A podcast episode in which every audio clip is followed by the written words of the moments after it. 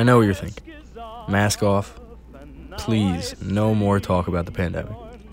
Don't worry. This mask refers to one that man has struggled with since the beginning of time love. Through the dance I held a dream. Mask Off was recorded by Richard Hayes and backed by the Jimmy Carroll Orchestra. At this time in Richard Hayes' recording career, he had only started to get some radio play. Along with Mask Off, Hayes had a few other recordings to make it to the top charts, including Forgetting You and Junko Partner. Over and over the band played our song. Hayes was considered a crooner, meaning that with more sensitive microphones, the technology was there to be able to pick up on softer and more dynamic voices.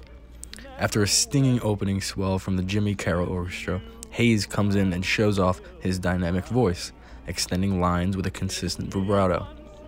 The rest of the song is jumpy and whimsical with great backup vocals and waves of brass instruments that fill the space in the song. This is a great tune. Yes, I call it tune because it came out in 1952. For anybody wanting a classic struggle with love. You led the way and my heart